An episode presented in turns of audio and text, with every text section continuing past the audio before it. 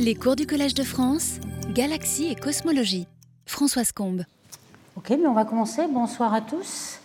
Donc cette euh, séance aujourd'hui, on va parler de la coévolution cosmique entre les trous noirs et les galaxies. Donc déjà, pour introduire le sujet, vous avez vu plusieurs fois cette relation entre la masse du trou noir et la masse du bulbe d'une galaxie.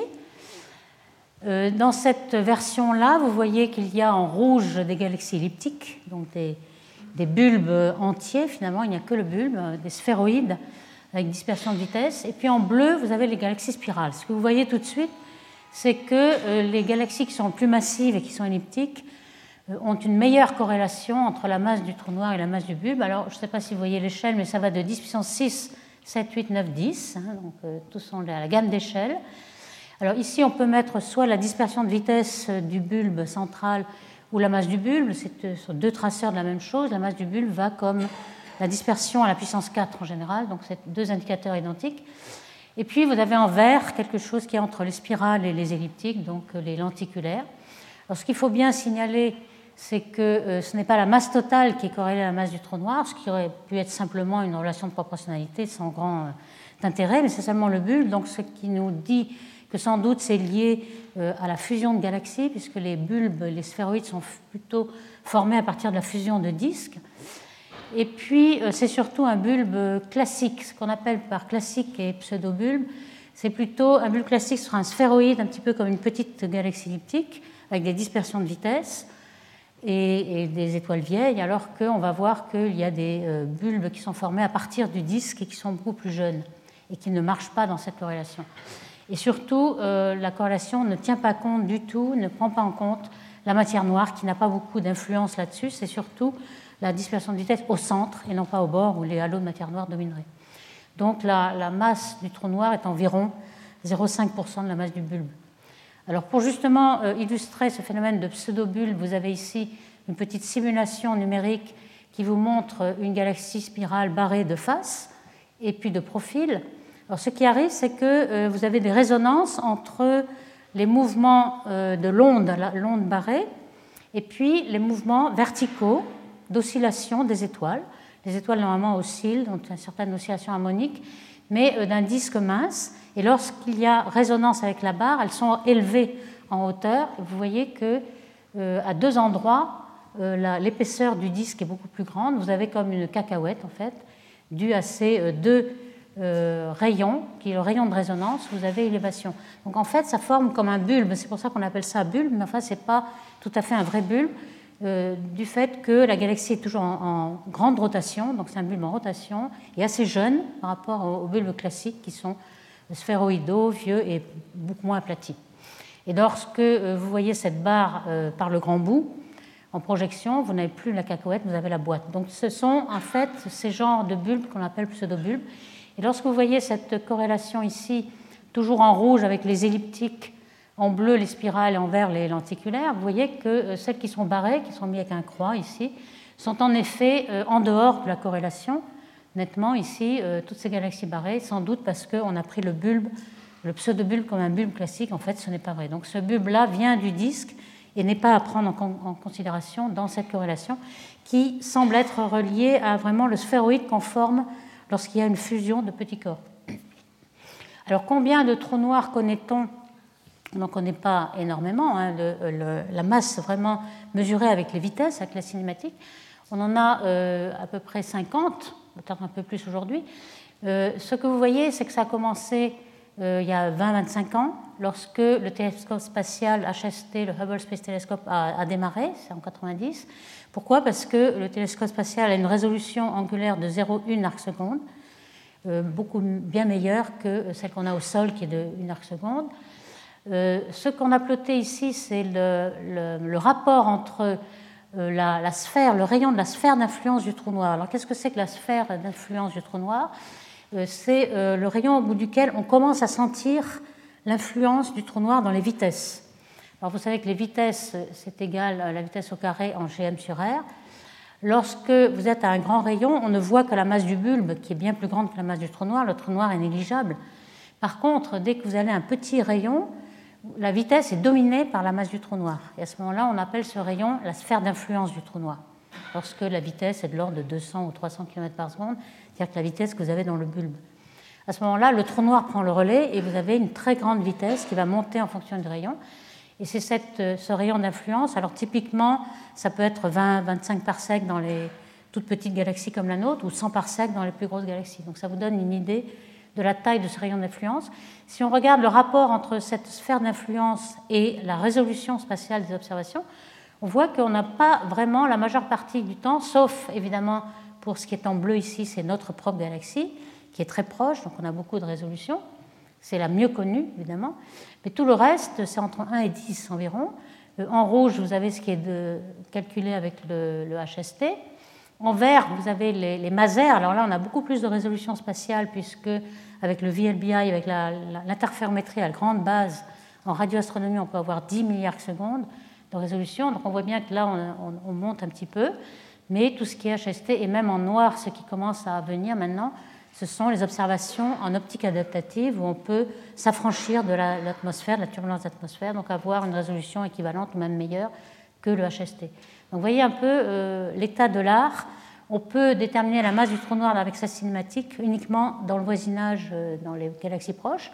Alors ce qu'on fait ensuite à grand redshift, plus loin, c'est qu'on se base sur les noyaux actifs. Et donc dans les noyaux actifs, on a vu dans les séances précédentes que l'on avait des raies larges d'émission et une certaine réverbération qui nous permettait d'avoir la taille de la région de zone de, de vitesse large. Et à nouveau, par les vitesses et le rayon, on peut avoir la masse du trou noir, mais il faut avoir des noyaux actifs.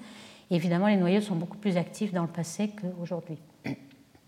Alors cette corrélation, elle est à la fois avec la masse du bulbe. Ici, on met la magnitude dans la bande K, c'est-à-dire deux microns, qui est le proche infrarouge, qui est vraiment le traceur des vieilles étoiles, donc vraiment la masse baryonique, la masse des baryons. Et on voit qu'il y a bien cette corrélation. Et puis, lorsqu'on la met en fonction de la dispersion de vitesse jusqu'au rayon effectif du bulbe, on a l'impression que la, la corrélation serait meilleure. Hein, la dispersion autour de la corrélation est, est meilleure. Alors peut-être que c'est un artefact. Il faut se rappeler que quand même la masse du bulbe, la masse du trou noir, pardon, elle est obtenue avec la dispersion des vitesses justement de, des étoiles. Donc on, peut, on, on dessine quelque chose qui est obtenu à partir de la même chose qui est en abscisse. Donc il se peut que le fait que ce soit une meilleure résolution soit un artefact de, ce, de cela. Donc moi, je pense que euh, la, la relation principale, c'est plutôt celle du trou noir avec la masse du bulbe. Alors il y a quand même des exceptions qui vont peut-être nous renseigner sur euh, justement l'origine de cette corrélation. L'exception, elle est par exemple dans les galaxies qui sont en fusion, qui sont en interaction. Ici, vous avez trois exemples. N G C quarante-trois quatre-vingt-deux, qui est une galaxie, on voit bien, avec des, des composants stellaires qui sont à faible brillance de surface. On dirait qu'il y a des coquilles, hein, c'est ce qu'on appelle shells en anglais, ou des coquilles. Et puis des, des queues de marée, des coquilles. On voit que ce sont des vestiges d'une interaction de galaxies, donc sans doute une fusion. Ici aussi, on a des queues de marée et des, des fusions, et aussi des perturbations dans celle-là. Donc ces trois-là, justement, sont des exceptions à la relation, que vous les voyez ici, ces trois-là, en vert. Toutes celles qui sont en vert sont des, des fusions de galaxies, et il semble que la masse du trou noir soit inférieure à ce qu'on attendrait de par la relation. Alors ça, on n'en sait rien du tout. On ne sait pas pourquoi. Est-ce qu'il euh, y aurait évidemment, après fusion, euh, les deux trous noirs qui sont dans les galaxies spirales, qui sont à l'origine de la fusion, vont peut-être fusionner, avoir un facteur deux, mais là on a beaucoup plus qu'un facteur deux. Vous voyez qu'il y a un facteur dix ici, donc ça ne va, va pas être le facteur deux qui va expliquer ça. Il se peut que les trous noirs dans la perturbation soient sortis du centre. Alors j'ai une petite euh, photo qui montre euh, la parabole de celui qui a perdu ses clés et qui cherche euh, sous le réverbère parce qu'il y a de la lumière, mais en fait il a perdu ses clés dans l'ombre ici.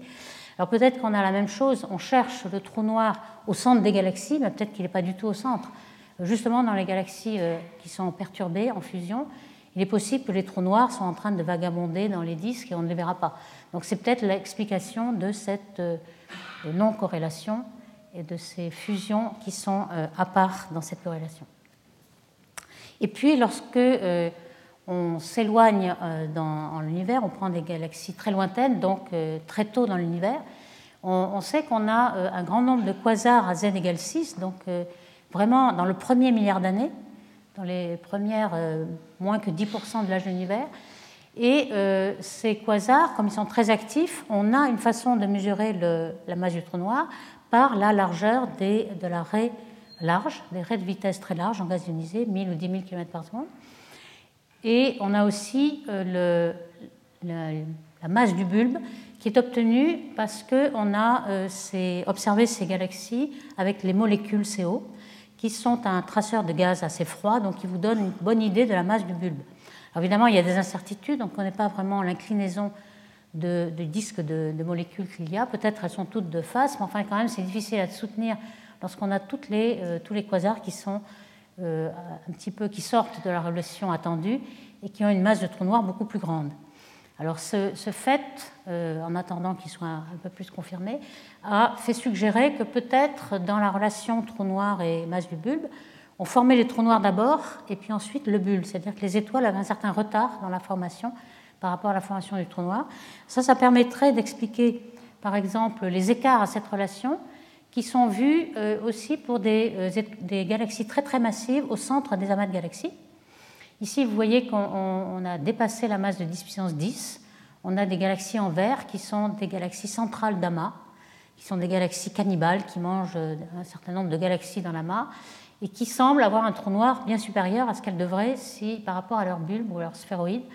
Alors il se peut que dans l'amas, on ne puisse plus former d'étoiles puisqu'on a beaucoup de gaz chaud qui balaye le gaz froid et qui empêche la formation d'étoiles. Donc c'est peut-être ces galaxies devraient se trouver ici lorsqu'elles auraient formé assez d'étoiles, mais euh, il y a un empêchement. C'est peut-être le cas aussi de cette galaxie qui paraît être aussi euh, à part, N G C douze soixante-dix-sept, donc on a déjà mentionné un petit peu l'existence, qui semble avoir un trou noir beaucoup trop massif par rapport à, à la masse de son bulbe. Et en effet, cette galaxie est dans un amas, dans l'amas de Persée, et elle a, des, elle a la particularité d'avoir des étoiles très vieilles, donc aucune étoile jeune en formation, qui pourrait être justement Euh, dû au fait qu'elle est dans un amas et que euh, le gaz chaud empêche euh, la, la chute de gaz froid et la formation d'étoiles. Donc peut-être on aura explication de ces euh, écarts à la loi. Alors cette galaxie justement, euh, on l'a qualifiée d'un trou noir obèse parce qu'elle avait au moins un trou noir de dix à cent fois supérieur à ce qu'on attend. Alors, euh, est très controversée et justement notre séminariste tout à l'heure va peut-être nous dire ce qu'il en pense, mais euh, Le premier, euh, les premières euh, publications sur cet objet euh, montraient avec la cinématique des étoiles une masse qui pouvait être supérieure à dix puissance dix. Lorsqu'on regarde cette traînée de poussière, on voit qu'il y a peut-être un petit disque de gaz. Et en effet, lorsqu'on regarde les molécules de C O avec euh, le, le télescope du plateau de Bure de l'I R A M, on voit qu'en effet, la, euh, la, la raie est très très large et compatible avec un trou noir qui serait entre zéro virgule cinq et un virgule cinq dix puissance dix. Donc, compatible, même un facteur deux ou trois près, compatible avec un trou noir assez énorme. Et lorsqu'on le regarde ici, euh, il est en effet par rapport à la masse du bulbe bien au-dessus de euh, ce qu'on attend. Alors évidemment, cela dépend si on prend le sigma, qui, euh, qui est peut-être un peu fort aussi par rapport à, à la masse du bulbe. Donc cette histoire n'est pas encore euh, résolue et on apprendra mieux peut-être avec d'autres observations. Alors, quand on regarde maintenant le rapport entre masse du trou noir et masse du bulbe, je vous ai dit parfois zéro virgule deux pour cent, zéro virgule cinq pour cent. En fait, ça dépend de la masse du bulbe, justement. Pour les petites galaxies, vous voyez que ce rapport masse trou noir sur masse du bulbe varie entre zéro virgule deux pour cent et un pour cent. Donc, euh, il est plus efficace de former des trous noirs dans les grosses galaxies que dans les petites. En moyenne, ce serait, si on se place ici, zéro virgule cinq pour cent. Donc, ce n'est c'est pas une relation très, très serrée, mais euh, tout de même entre zéro virgule deux et un pour cent. Alors évidemment, c'est une corrélation, on ne sait pas si c'est une cause ou un effet, quel est le début, est-ce que c'est le trou noir, est-ce que c'est le bulbe. Et justement, on pense que euh, la, la fusion de trous noirs, dans les elliptiques qui ont le, le plus de masse de trous noirs, les elliptiques sont formées, on le sait, par fusion de galaxies spirales, donc fusion de disques. Et lorsqu'il y a des fusions dans la, cette théorie de formation hiérarchique, on a un trou noir dans chaque galaxie spirale avec un petit bulbe et en général on a des trous noirs binaires qui vont chauffer le, le bulbe de, des étoiles par le, leur fusion. C'est-à-dire que pour fusionner, il faut qu'ils donnent leur énergie orbitale et leur moment angulaire à toutes les étoiles voisinantes. Donc on va chauffer les étoiles et sans doute former ce qu'on appelle un plateau, un cœur. Alors quand on regarde la distribution de lumière dans une galaxie elliptique, ça remonte à de travaux de De Vaucouleur, qui est un astronome français qui était travaillait au Texas et qui, euh, pendant très longtemps, sa loi dite en, en R un quart. Alors, qu'est-ce que ça veut dire, loi en R un quart ? Ça veut dire que la, la distribution surfacique de lumière, sigma, est en une exponentielle de euh, la loi R à la puissance un quart. Donc quand on met ceci en magnitude, on va prendre le log et on va avoir quelque chose en R un quart. Donc on voit bien que ces lois-là sont très très bien vérifiées. On a des points de mesure et des, des modèles qui correspondent vraiment. C'est pourquoi cette loi a, euh, pendant des années, été la principale. Elle a été ensuite généralisée par Cersic, qui, vous voyez, au lieu d'avoir euh, un quart, on a un sur n, donc n peut être variable, et on peut englober comme ça toutes les, toutes les galaxies à disques, qui ont un disque exponentiel. Si vous faites n égale un, vous avez un disque exponentiel. Donc on peut mettre sous la même, euh, sous la même loi des galaxies spirales, des galaxies elliptiques, pourvu qu'n égale quatre, et cetera. Alors parfois, on a des galaxies qui, qui sont très très piquées au centre, et parfois on a un plateau de densité lumineuse, et ce qu'on appelle un cœur, en fait. Okay, donc euh, on ne sait pas vraiment à quoi est due la présence de cœur ou pas. Ici, vous avez deux galaxies euh, elliptiques de même type, E cinq, et on voit très bien que euh, dans l'une, vous avez un pic de lumière, pas de problème, on a une loi de puissance de la densité de surface de lumière qui croît jusqu'à un très très petit rayon, et dans la deuxième, pas du tout. Donc l'idée serait que euh, ces cœurs sont formés après coup, peut-être par euh, la...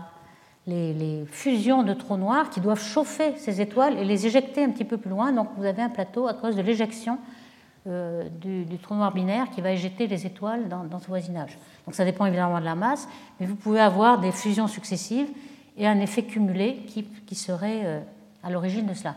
Donc l'existence d'un cœur vous montrerait l'origine euh, de, de, du trou noir. Ce que vous voyez ici aussi, c'est euh, la... la loi qu'il y a entre la luminosité, donc ici vous avez des magnitudes, mais la luminosité va dans ce sens, hein, et puis la brillance de surface. Vous voyez que euh, pour les elliptiques, euh, un phénomène assez curieux, c'est que plus elles sont lumineuses et moins elles sont brillantes au centre. Ce qui est le contraire pour les autres, par exemple les galaxies sphéroïdales ou les amas globulaires, plus elles sont lumineuses et plus elles sont brillantes au centre. Donc là on a bien un phénomène qui est dû peut-être euh, au fait que les elliptiques sont plus des fusions de galaxies, et qui ont été chauffés au centre par des trous noirs. Donc cette hypothèse est peut-être un peu validée. Euh, ils sont vrais, évidemment, ces plateaux, ce genre de cœur est vrai pour les galaxies centrales d'amas, comme Messier quatre-vingt-sept, qui est la galaxie centrale de Virgo. Elle est appelée C D, cluster euh, galaxie elliptique, qui sont des galaxies cannibales qui, qui ont subi beaucoup de fusions.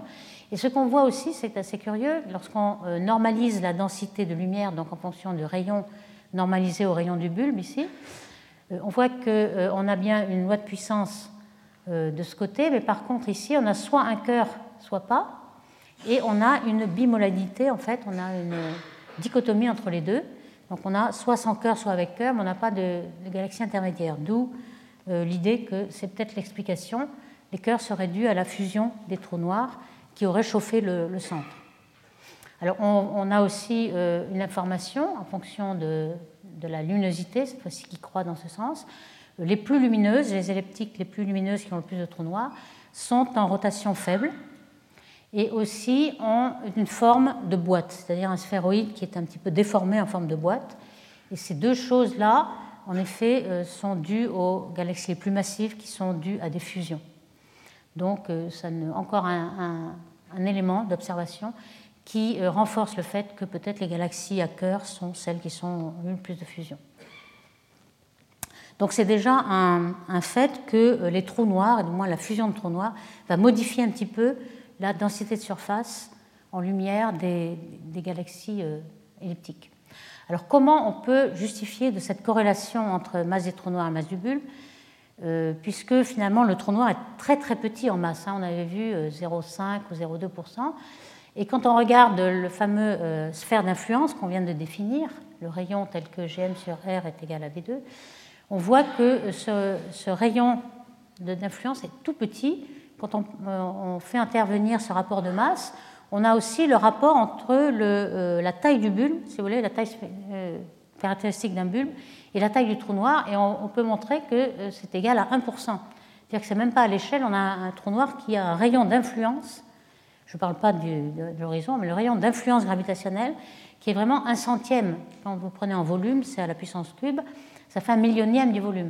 Donc on voit bien que ce n'est pas par ces effets gravitationnels que le trou noir va avoir influence sur le bulbe, et on va pouvoir expliquer ces relations entre masse du trou noir et masse du bulbe. Par contre, lorsqu'on regarde l'énergie qu'il a fallu dépenser pour former le trou noir, alors c'est là qu'on voit euh, la, un très très grand rapport en faveur du trou noir. Alors on a déjà euh, un petit peu mentionné ce, cette efficacité de rayonnement euh, lorsqu'une masse M tombe sur le trou noir. Euh, l'énergie de masse, c'est M C deux, et on va récupérer en rayonnement une efficacité epsilon qui est à peu près dix pour cent au maximum. Donc euh, on regarde l'énergie qui, qui, qui a été rayonnée là, pour la formation du trou noir, et on peut montrer que c'est epsilon, donc la masse du trou noir. Alors la masse du trou noir, évidemment, elle est pas seulement M C deux qui est tombé, puisqu'il y a epsilon qui est parti en rayonnement, donc on va avoir un moins epsilon, c'est-à-dire quatre-vingt-dix pour cent restants vont former le trou noir. Et quand on calcule tout cela, on s'aperçoit, par rapport à l'énergie qu'il a fallu aussi euh, dégager pour former le bulbe, eh bien le rapport, euh, c'est un rapport quatre cents, c'est énorme. C'est-à-dire qu'en euh, se formant, le trou noir a dégagé quatre cents fois plus d'énergie que l'énergie de cohésion du bulbe. Donc c'est sûr que... Euh, en se formant, il aurait pu perturber énormément le bulbe ou même le détruire si le couplage était très, très important. En fait, le couplage n'est pas très important. Le couplage du trou noir est surtout sur le gaz qui est, qui est au voisinage, pas tellement sur les étoiles. Mais c'est certainement du côté de, de la formation du bulbe et de cet effet de rétroaction qu'il va falloir chercher et qu'on va pouvoir comprendre pourquoi il y a une relation si étroite entre masse du bulbe et masse du trou noir. Et puis, on peut aussi vouloir essayer de savoir si euh, ces trous noirs, quand ils se sont formés, alors on sait qu'ils se sont formés surtout dans la première moitié de l'âge de l'univers. Aujourd'hui, euh, il n'y a pas beaucoup de quasars très, très actifs. Il y a des petites galaxies de Seyfert qui sont des tout petits quasars. Et surtout, il y a des trous noirs très massifs mais silencieux.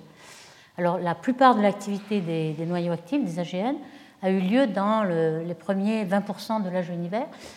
Ce qu'on voudrait savoir, si c'est toute l'énergie qui a été émise par ces quasars, qu'on peut mesurer aujourd'hui, puisqu'on peut remonter jusqu'au début de l'âge de l'univers, est-ce que toute cette énergie-là correspond à toute la masse des trous noirs qu'on a ? On devrait avoir une correspondance. Et si la correspondance n'est pas bonne, c'est soit on se trompe, soit les trous noirs n'ont pas rayonné autant qu'on croit, ou soit ils sont obscurcis, et cetera. Et on peut aussi se servir du rayonnement de fond. Si on n'a pas tout mesuré, il y a un, un fond cosmique de rayonnement, qui soit en infrarouge, en, euh, en optique ou en rayons X surtout, qui sont dus aux A G N. On va essayer de faire un bilan pour savoir si on retrouve euh, l'énergie qui a été émise lorsqu'on a formé le trou noir et la masse des trous noirs aujourd'hui. Alors pour cela, il nous faut euh, une fonction de masse des trous noirs. Euh, voici un petit peu le, le genre de fonction. C'est la, la fonction qui est le nombre de trous noirs d'une masse donnée. On va l'appeler phi. Cette fonction, elle a cette tête-là, donc on a beaucoup plus de petits trous noirs, bien sûr, que de gros trous noirs, on a cette forme-là. Mais évidemment, si on multiplie par la masse, pour savoir quelle est la masse comprise, à ce moment-là, euh, ces, ces petits trous noirs ne vont pas être très très importants, parce qu'ils ne sont pas très massifs. Ici, on va de six à dix, en dix puissance six, dix puissance dix. Donc euh, c'est exactement ce qu'on a fait ici, on a multiplié par la masse, donc phi m, pour avoir exactement la densité des trous noirs par unité de volume dans l'univers. Donc on voit que, évidemment, tous ces petits trous noirs ont beaucoup moins d'importance, ils sont très nombreux mais peu massifs, et ce qui va dominer, c'est des trous noirs de trois, dix puissance huit masse solaire, qui dominent la densité de trous noirs localement par mégaparsec cube. Alors voici un peu le, la quantité, le recensement des trous noirs, c'est à peu près entre trois virgule cinq et cinq virgule cinq, bon c'est assez incertain, une barre d'erreur, dix puissance cinq masse solaire de trous noirs par mégaparsec cube. Alors cet argument justement de retrouver un petit peu tout ce qui a été rayonné et la masse des trous noirs aujourd'hui est dû à Soltan en mille neuf cent quatre-vingt-deux. C'était une vision très intéressante car nous permet de, de voir si on retrouve exactement la masse qui a été accumulée par tous les noyaux actifs. Donc on peut calculer en regardant la fonction de luminosité des quasars à tout redshift, on peut calculer tout ce qui a été rayonné. Et puis on trouve, qu'est-ce qu'on trouve ? On trouve une masse de trou noir aujourd'hui qui serait égale à deux dix puissance cinq masse solaire par parsec cube, si on suppose que l'efficacité d'un rayonnement est epsilon égale zéro virgule un. Vous voyez qu'on trouve moins que euh, la densité de trou noir en prenant la fonction de masse des trous noirs. Donc il y a au moins un facteur deux, mettons, hein, entre un virgule six et deux virgule cinq. Donc on voit plus de masse de trou noir que de luminosité d'A G N qui ont créé ces trous noirs, avec une efficacité d'epsilon. Donc, plusieurs explications à ce manque de luminosité. soit les, les A G N sont obscurs, on n'a pas tout compté, on s'est trompé, ou alors ils rayonnent de façon inefficace. On a déjà parlé dans les séances précédentes de rayonnement A D A F, d'un trou noir qui avalait beaucoup de masse mais sans rayonner.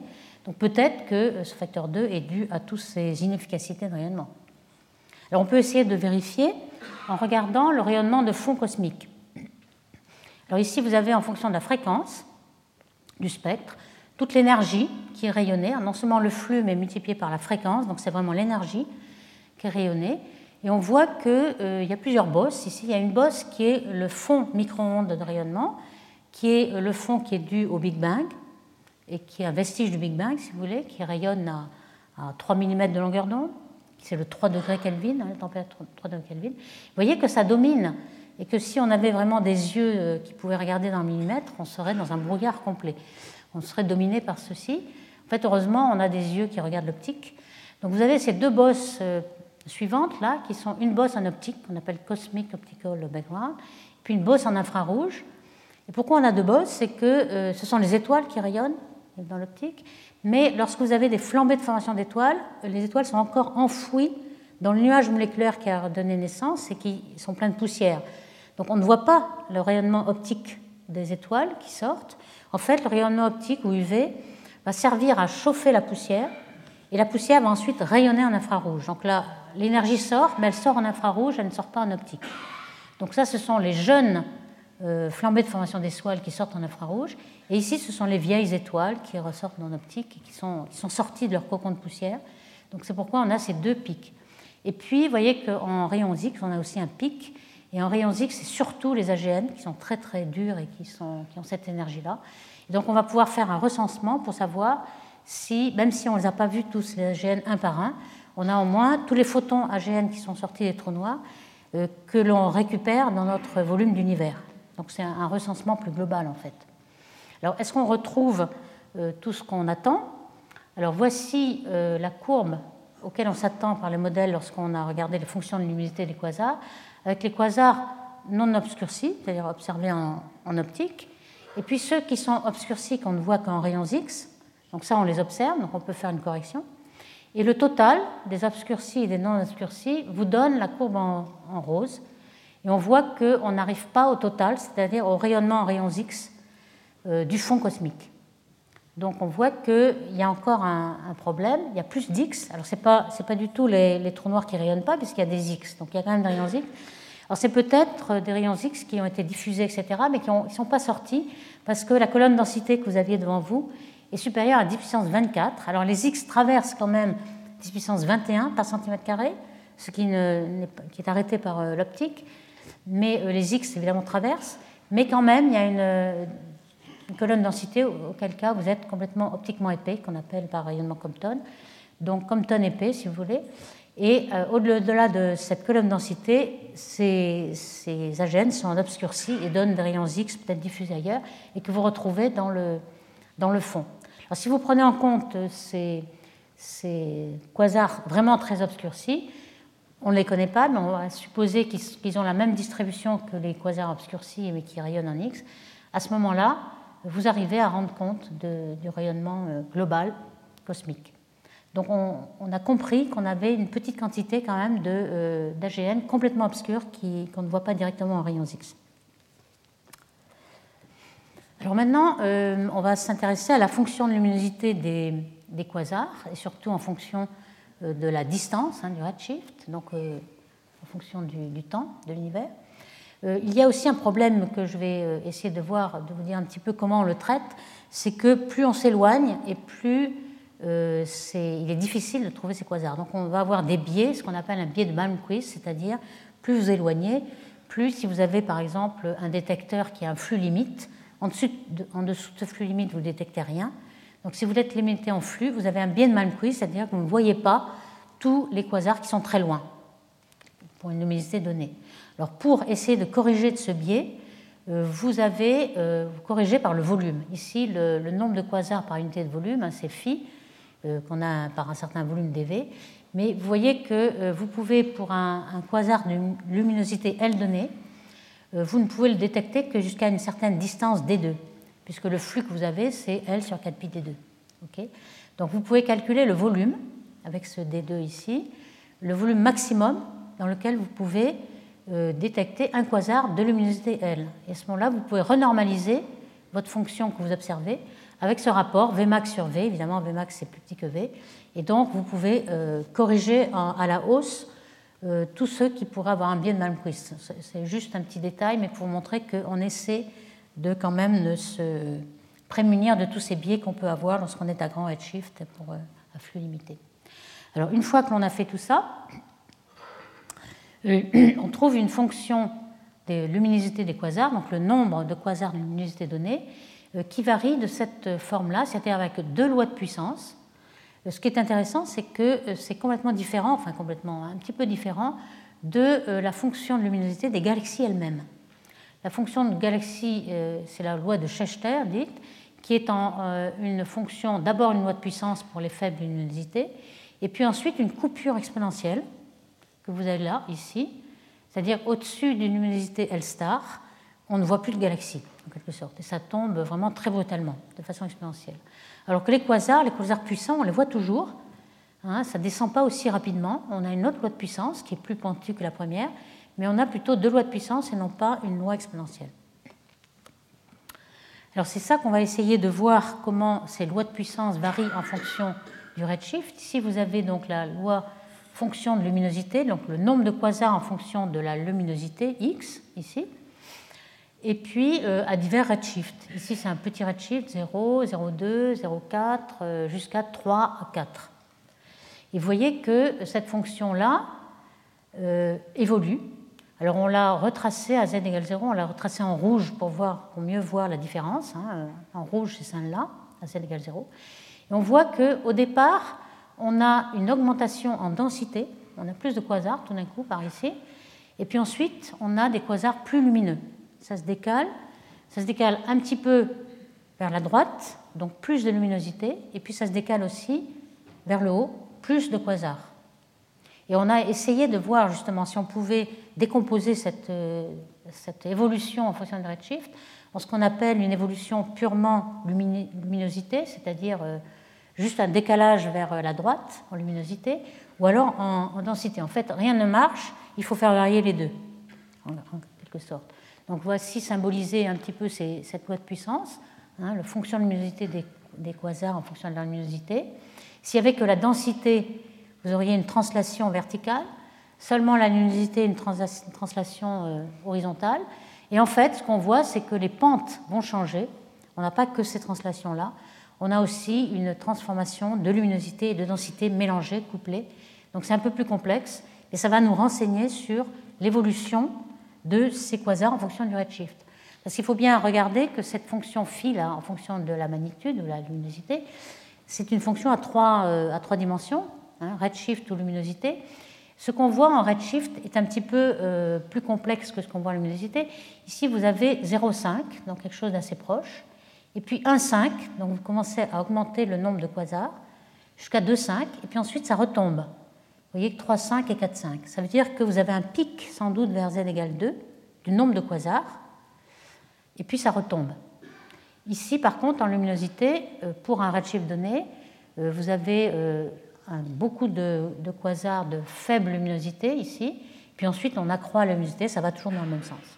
Donc vous avez ces deux loi des quasars qui doivent piquer à z égale deux, et puis par contre euh, en luminosité euh, monotone. Alors ça, cette euh, loi en fonction de la luminosité, c'était un modèle, mais en fait on n'observe pas du tout cette, euh, cette loi symétrique en fonction du redshift. Ce qu'on observe, c'est ça, c'est-à-dire que les quasars les plus lumineux ont un pic beaucoup plus tôt dans l'univers, c'est-à-dire à plus grand redshift. Vous voyez que la, à grande luminosité, vous avez z égale trois, puis ensuite le pic va se décaler vers les faibles redshifts, vers aujourd'hui. Ce qui veut dire, en fait on le voit mieux même là, sur cette image-là, donc le rouge c'est les quasars plus lumineux, ils, ils piquent à quelque chose qui est entre z égale deux, trois, et puis ensuite plus c'est jaune, vert et bleu, le pic va être plus proche. C'est ce qu'on appelle formation anti-hiérarchique, ou bien downsizing en anglais. Pourquoi anti-hiérarchique? C'est que dans un modèle de formation hiérarchique de galaxies, vous attendez à voir au début des fluctuations, puis des petites galaxies qui peu à peu vont fusionner, fusionner et former des grosses galaxies qui devraient se trouver qu'aujourd'hui. Et là, ce qu'on voit, c'est le contraire, C'est-à-dire que les grosses galaxies se forment d'abord, les gros quasars, et ensuite aujourd'hui on ne forme que les petites. Ça se retrouve aussi pour la formation d'étoiles, c'est-à-dire que euh, les grosses galaxies comme les galaxies elliptiques ont formé toutes leurs étoiles très tôt dans l'univers, et aujourd'hui on ne forme plutôt des étoiles que dans les naines ou dans les galaxies spirales qui sont moins massives.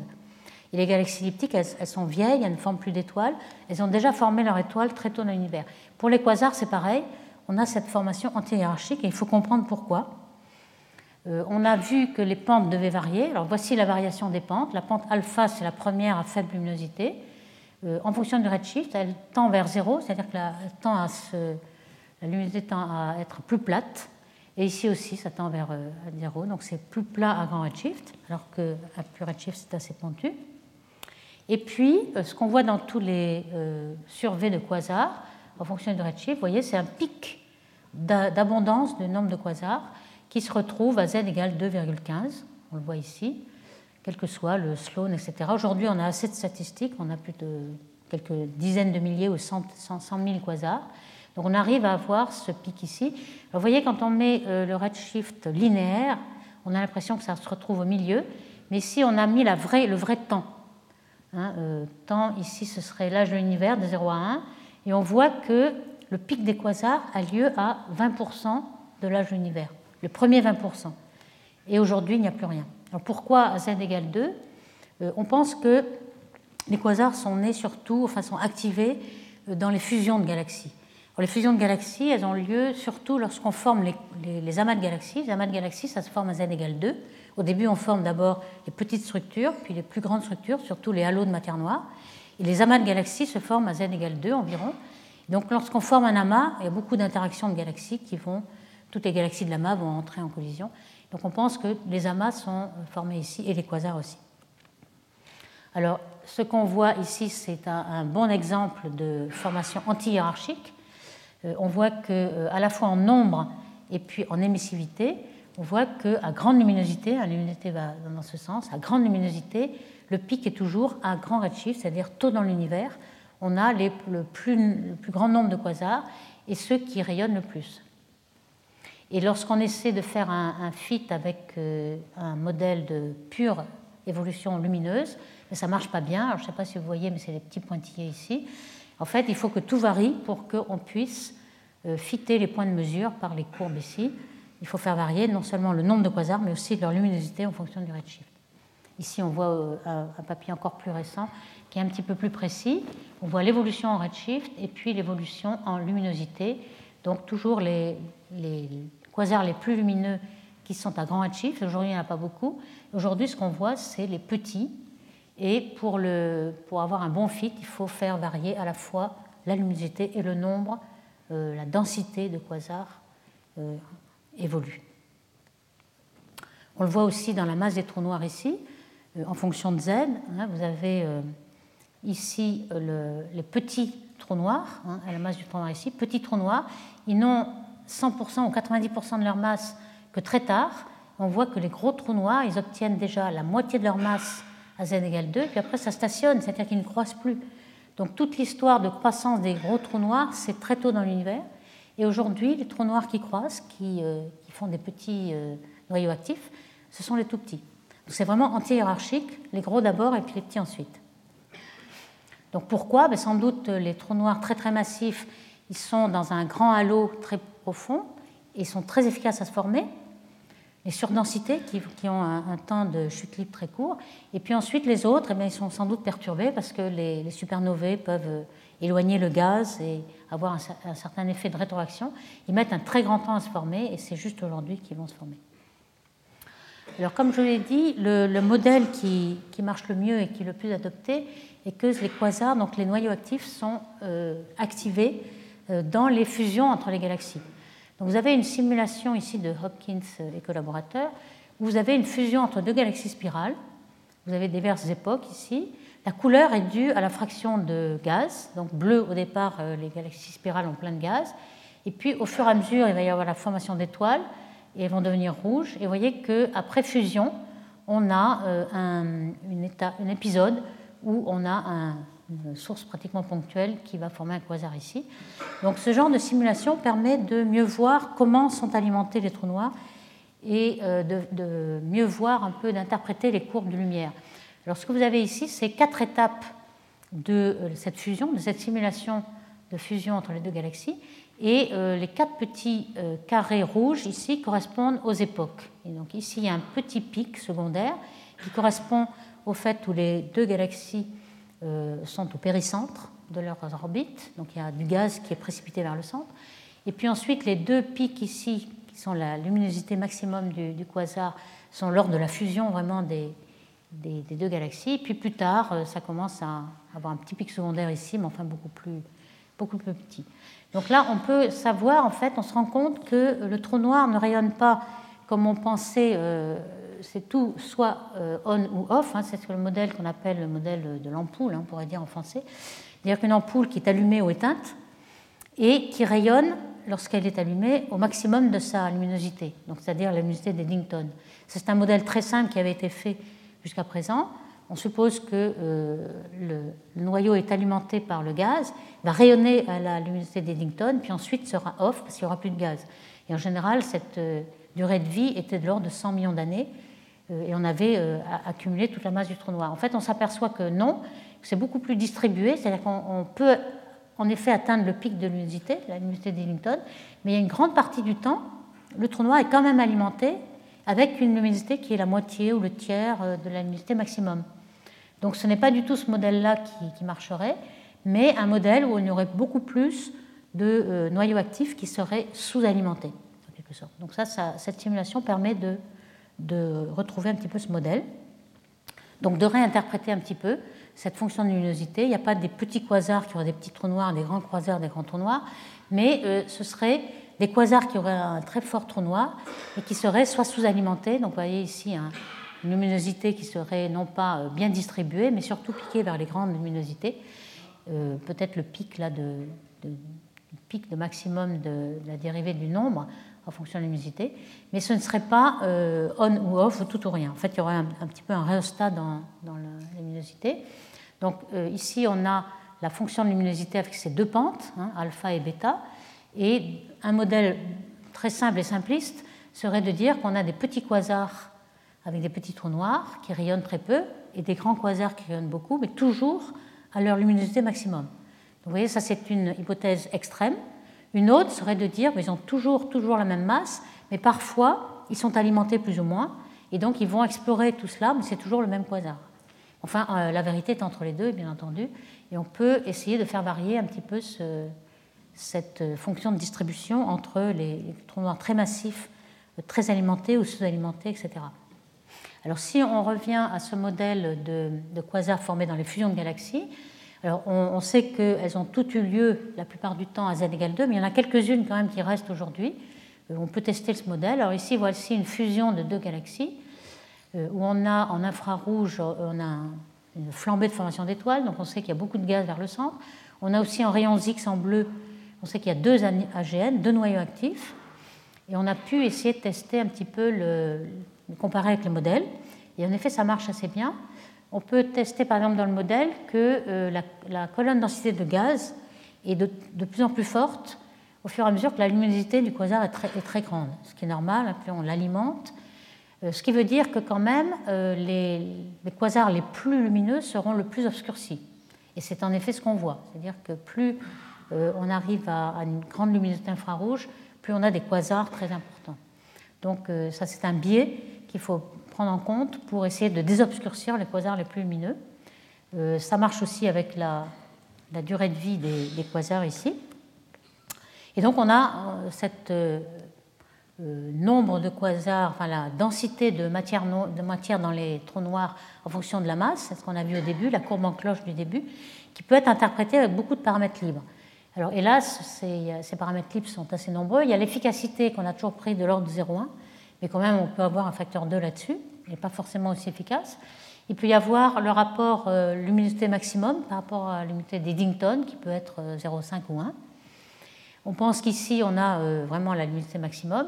Ici on ne sait pas vraiment, est-ce qu'on a euh, des, des trous noirs massifs mais sous-alimentés ou alors des trous noirs moins massifs mais, rayonnant à leur luminosité d'Eddington, on peut avoir les deux, ça revient au même. Et puis dans les gros trous noirs, on pense qu'on a les fusions de galaxies. Alors comment on va pouvoir tester tous ces modèles qui sont encore présents et encore compatibles avec toutes les données? Une, un des tests, c'est de savoir si les quasars sont agglomérés avec les, les halos de matière noire. Ici, vous avez une simulation de matière noire cosmologique. Vous voyez que les plus gros, la, la couleur ici, ce n'est que de la matière noire, donc ça vous donne un peu la masse du halo noir. Vous avez ici un, un amas de galaxies, si vous voulez, donc un, un, le plus gros des halos de matière noire.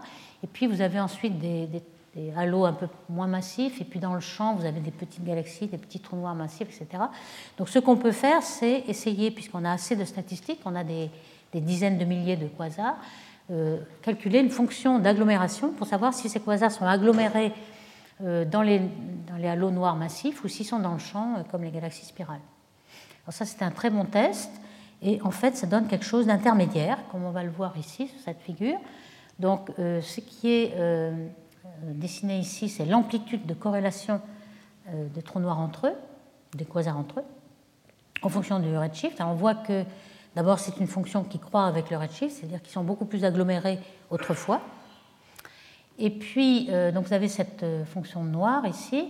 On va la reporter pour la comparer à ce qui se passe pour les galaxies elliptiques, qui elles sont très très corrélées. Euh, pourquoi? Parce que les galaxies elliptiques sont dues à des fusions, donc dans les grands halos noirs de, des amas de galaxies, vous avez toutes les galaxies elliptiques. Et puis dans le champ, vous avez les galaxies spirales en général, elles n'ont pas subi de fusion. Donc les galaxies elliptiques, bon, ici l'échelle a changé, donc euh, cette courbe noire c'est la même que vous avez là. Vous voyez que la courbe rouge qui est celle des galaxies elliptiques, elle est bien au-dessus. Donc les quasars ne sont pas autant agglomérés dans les trous noirs massifs que les galaxies elliptiques. Donc ils sont un tout petit peu dans le champ. Alors, si on compare maintenant avec une autre échelle avec les galaxies bleues qui sont les galaxies spirales, alors les quasars c'est toujours le noir, hein, c'est toujours la même courbe ici, eh bien on voit que les quasars sont beaucoup plus agglomérés que les galaxies spirales. Donc ils ne sont pas vraiment dans le champ, ils ne sont pas complètement dans les amas non plus. Donc ils sont quelque chose d'intermédiaire entre quelque chose qui serait euh, complètement corrélé comme les galaxies elliptiques et puis celles qui seraient distribuées de façon tout à fait égale, comme les spirales. Donc on a certainement quelque chose qui confirme que les quasars sont activés par les fusions de galaxies, mais peut-être pas autant que l'on aurait voulu si euh, les galaxies elliptiques auraient été la même agglomération. Et puis on peut aussi voir euh, quels sont les descendants et les ascendants, puisque maintenant on regarde euh, très loin dans l'univers, on peut euh, savoir quelles étaient les galaxies quand elles étaient jeunes, donc avoir des loins de parenté. Évidemment, on ne regarde pas les mêmes objets, mais statistiquement, ce sont des objets de la même famille qu'on regarde. Donc ici, vous avez euh, cette même amplitude de corrélation, mais avec la luminosité.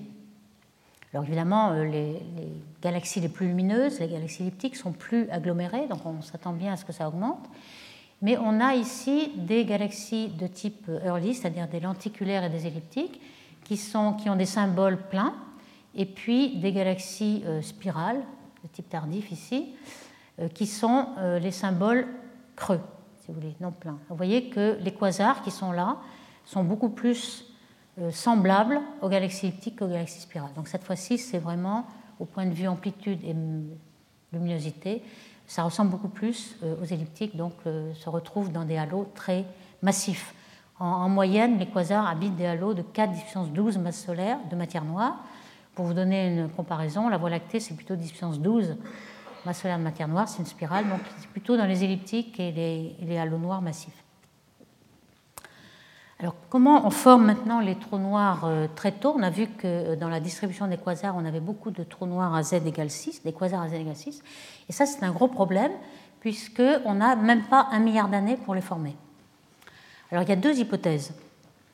Euh, soit on forme des étoiles qu'on appelle P O P trois, population trois, très très massive, qu'on ne, qu'on ne voit pas aujourd'hui. Aujourd'hui, on voit des étoiles de population un qui sont appelées parce qu'elles sont très jeunes. Elles sont dans le disque de la Voie lactée, par exemple. Les étoiles de P O P un sont associées au gaz, donc elles viennent de se former à partir du gaz. Et puis les populations deux, c'est les galaxies qui sont dans, dans le bulbe, dans le halo des, des, des étoiles plus vieilles, en quelque sorte. Et puis la P O P trois, c'est une catégorie qu'on imagine se former au début de l'univers, mais qu'on ne voit pas aujourd'hui. Elles sont toutes éteintes, si vous voulez, elles sont toutes exposées en supernovae. Alors pourquoi elles sont plus massives qu'aujourd'hui? Aujourd'hui, on a des étoiles qui ne sont jamais plus grandes que cent masses solaires, parce qu'il y a de vents stellaires qui, qui éjectent le gaz. À cette époque-là, on pense que euh, le gaz était beaucoup plus chaud parce qu'il n'y avait pas de formation, ce qu'on appelle de métaux. Alors métaux en astrophysique, c'est des éléments lourds qui sont aussi lourds que le carbone, l'azote et l'oxygène, le C N O. On ne va pas jusqu'au fer, hein, on n'appelle pas métaux les vrais métaux.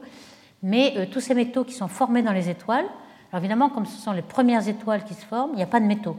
Il n'y a que de l'hydrogène, de l'hélium qui s'est formé dans le Big Bang et quelques autres petits éléments légers, mais il n'y a pas de métaux. Et ces métaux, ce sont des refroidissants du gaz. Lorsqu'on a des raies de, de C, de C un, et cetera, ce sont les métaux qui rayonnent et qui peuvent refroidir le gaz. Donc si le gaz ne peut pas se refroidir parce qu'il n'y a pas de métaux, à ce moment-là, la pression, le gaz, le gaz est très chaud, et la pression euh, supporte euh, ce gaz, il ne va pas se fragmenter en forme, former d'étoiles. Il faudra une masse beaucoup plus grande pour qu'il se, euh, s'effondre pour former une étoile. Donc on, on va attendre de mille masses solaires pour former une étoile, alors qu'aujourd'hui, avec les métaux, on peut attendre une masse solaire pour former une étoile.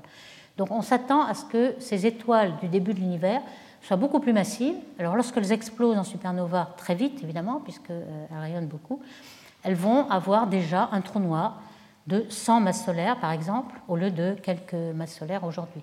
Donc c'est peut-être ces graines de trou noir qui vont nous permettre d'arriver à dix puissance neuf masses solaires de trou noir à moins d'un milliard d'années après le Big Bang, vu que, comme vous le savez, la luminosité d'Eddington est proportionnelle à la masse du trou noir.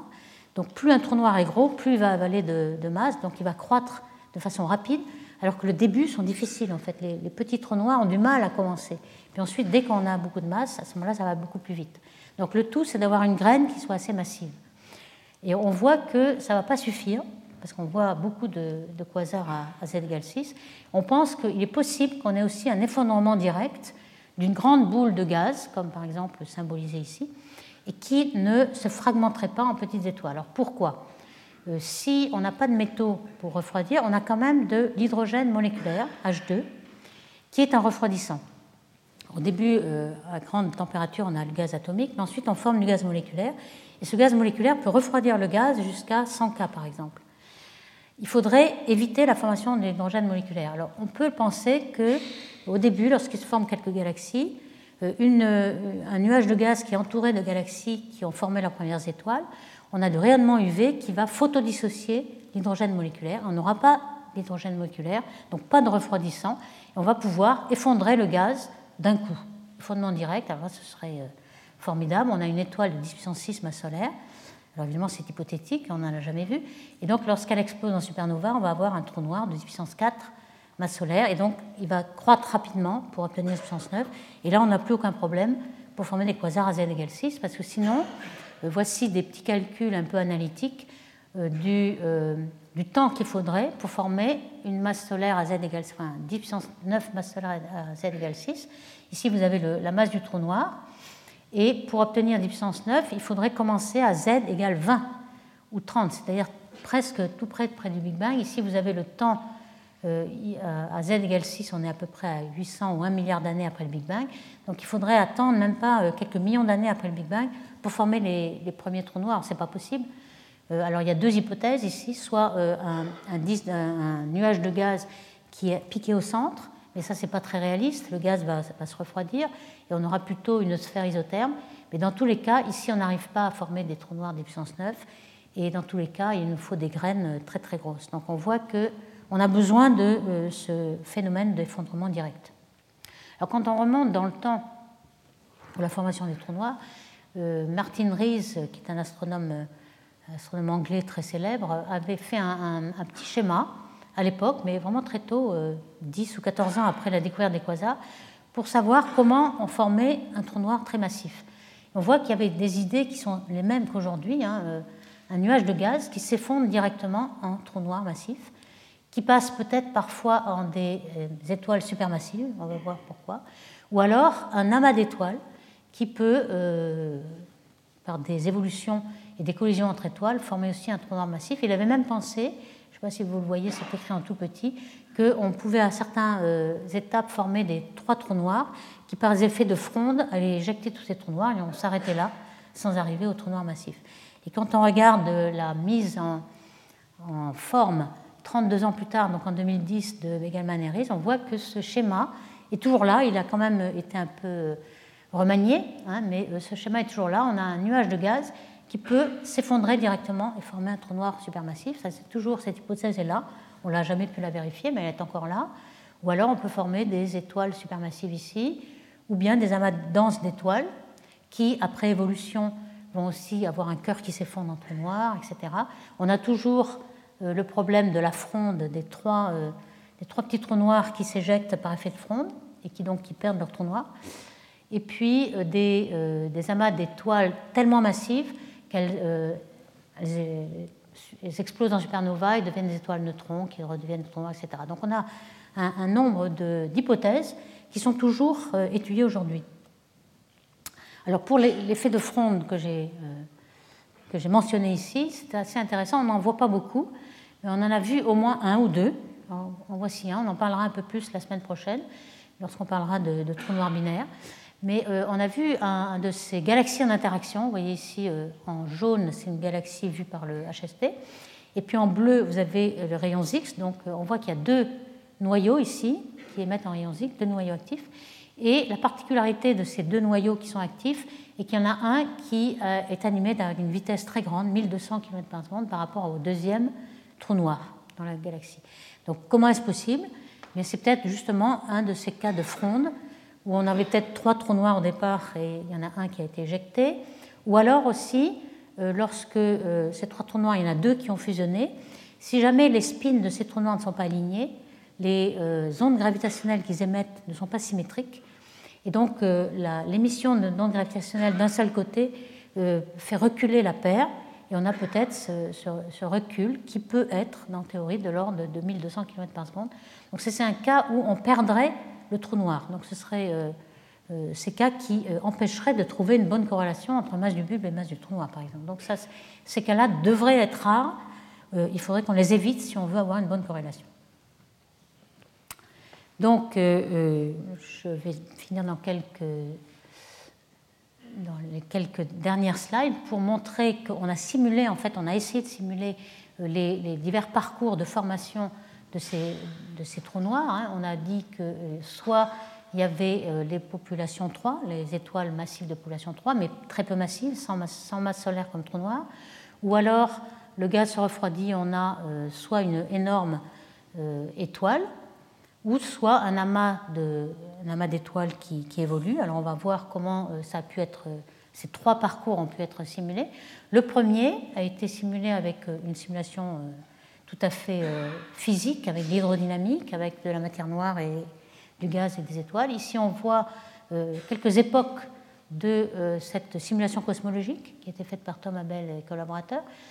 À des croisées de filaments, on a des petites galaxies qui se forment, les premières étoiles. Et puis on peut faire un zoom de la densité. Ici, vous avez six kiloparsecs, six cents, six parsecs et zéro virgule zéro six parsecs. Et vous voyez que le gaz, en effet, ne se fragmente pas. On arrive à avoir un gaz assez chaud pour ne former qu'une seule étoile, et une étoile qui va devenir une population trois et assez massive. Vous voyez ici la température qui est assez chaude de l'autre côté. Mais euh, ce, ce canal de formation de, de trous noirs est quand même assez validé par les simulations numériques. Alors, le deuxième canal d'une formation d'une super étoile, alors ça, ça n'a jamais été validé, on n'a pas assez de résolution, mais ça a été un petit peu calculé analytiquement. Il est possible qu'il euh, y ait tellement de gaz qui arrive sur une étoile en formation que cette étoile euh, a une grosse enveloppe qui euh, rayonne de façon convective. Vous voyez ici un petit peu les, les rouleaux de la convection. Et sans arrêt, elle est alimentée et ça permet Euh, finalement d'effondrer de façon directe une étoile assez énorme qui a un trou noir à la fin de dix puissance quatre. Alors comment cette étoile euh, explose en supernovae, on n'en sait rien du tout, hein, ça c'est uniquement de la supposition, de la spéculation, mais on pense que euh, le trou noir formé euh, serait entre euh, dix mille et un million de masses solaires. Évidemment, si on arrive à un million de masses solaires dans un effondrement direct, ça va très très vite ensuite pour former un trou noir de dix puissance neuf à z égale six. Donc là, on aurait résolu le problème. Mais tout ça, je passe rapidement parce que c'est des hypothèses totalement libres pour l'instant. Alors il y a quelque chose qui est mieux connu, qui est l'effondrement d'un amas globulaire, d'un amas dense d'étoiles. Dans cet amas dense d'étoiles, la densité au centre peut être tellement dense qu'il y a des collisions entre étoiles. Normalement, dans une galaxie, les étoiles sont beaucoup plus Euh, diffuse et leur distance par rapport à leur diamètre est tellement grande qu'il n'y a jamais de collision entre étoiles. Par contre, dans un amas globulaire, les étoiles sont tellement denses qu'en effet, c'est possible. On peut calculer le temps de relaxation, c'est-à-dire le temps de déviation et de rencontre d'une étoile par rapport à une autre. C'est inversement proportionnel à la densité. Alors, les profils de densité ont été calculés par des formules analytiques. Vous avez, par exemple, à un instant T, une distribution un petit peu isotherme, avec un cœur et puis une distribution en loi de puissance en un sur R deux. Et puis, en fonction du temps, vous voyez que la densité monte. Vous avez toujours un peu la loi en un sur R deux, mais le cœur va augmenter de densité. Donc ça, c'est plusieurs époques. Et à la fin, vous avez une telle densité au centre que euh, les, les collisions entre étoiles s'emballent. Et vous avez ce qu'on appelle effondrement du cœur de l'amas, qui peut s'effondrer en dix fois, dix fois le temps de relaxation, euh, qui est donc de l'ordre de euh, milliards d'années. Donc il est possible, si vous formez un amas d'étoiles, d'avoir un cœur qui s'effondre, et donc un trou noir relativement massif. Donc ici, je résume un petit peu les, les plusieurs voies. Hein. Ici, euh, quasi-étoile, euh, évolution d'un amas d'étoiles, ou alors un amas de forme de, un amas d'étoiles à neutrons et de trous noirs. Et euh, dans ces trois processus, vous, avez, vous attendez à une masse de, de trous noirs qui est différente. Si vous vous effondrez directement, alors c'est la masse la plus grosse, dix puissance six. Si vous attendez l'amas d'étoiles, vous avez dix puissance trois, dix puissance quatre. Et vous, si vous avez juste des restes de... de de population trois, vous avez des trous noirs de dix puissance deux. Donc euh, ces trois processus sont peut-être là, mais en tout cas, pour obtenir un quasar à Z égale six, c'est certainement celui-ci qui est plus prometteur. Donc en gros, je conclurai, pour arriver à la fin de mon, mon cours ici. Donc on a vu que cette relation de proportionnalité entre masse du trou noir et masse du bulbe était vraiment bien euh, vérifiée, surtout aux grandes masses, qu'il y avait quelques exceptions pour les fusions de galaxies et pour les pseudobulbes. Ça, on commence à bien comprendre quelles sont les exceptions. Et l'origine de cette relation est encore en discussion. On verra euh, la semaine prochaine la rétroaction de, de, de l'A G N, l'énergie que donne l'A G N peut peut-être expliquer cette corrélation. On a vu que cet argument de Soltan nous avait appris que euh, toute l'énergie des A G N n'était pas suffisante pour expliquer toute la masse des trous noirs qu'on avait aujourd'hui. Donc il faut sans doute qu'il y ait euh, des trous noirs qui sont, enfin là, des noyaux actifs qui soient complètement épais, ou alors un petit peu qui soient aussi des peu énergiques, donc des A D A F. Et puis, on a vu qu'il y avait deux lois de puissance, la loi de fonction des quasars, et ça permettait de savoir comment ils évoluent en luminosité et en densité. Et puis, comment se forment les trous noirs supermassifs. On a besoin qu'ils se forment très très vite, avant Z égale six, et on a trouvé trois moyens: l'effondrement direct de gaz, la quasi-star énorme, et puis les amas d'étoiles. Et on verra la semaine prochaine ce qu'il en est. Merci beaucoup. Retrouvez tous les contenus du Collège de France sur w w w point collège tiret deux tiret france point f r.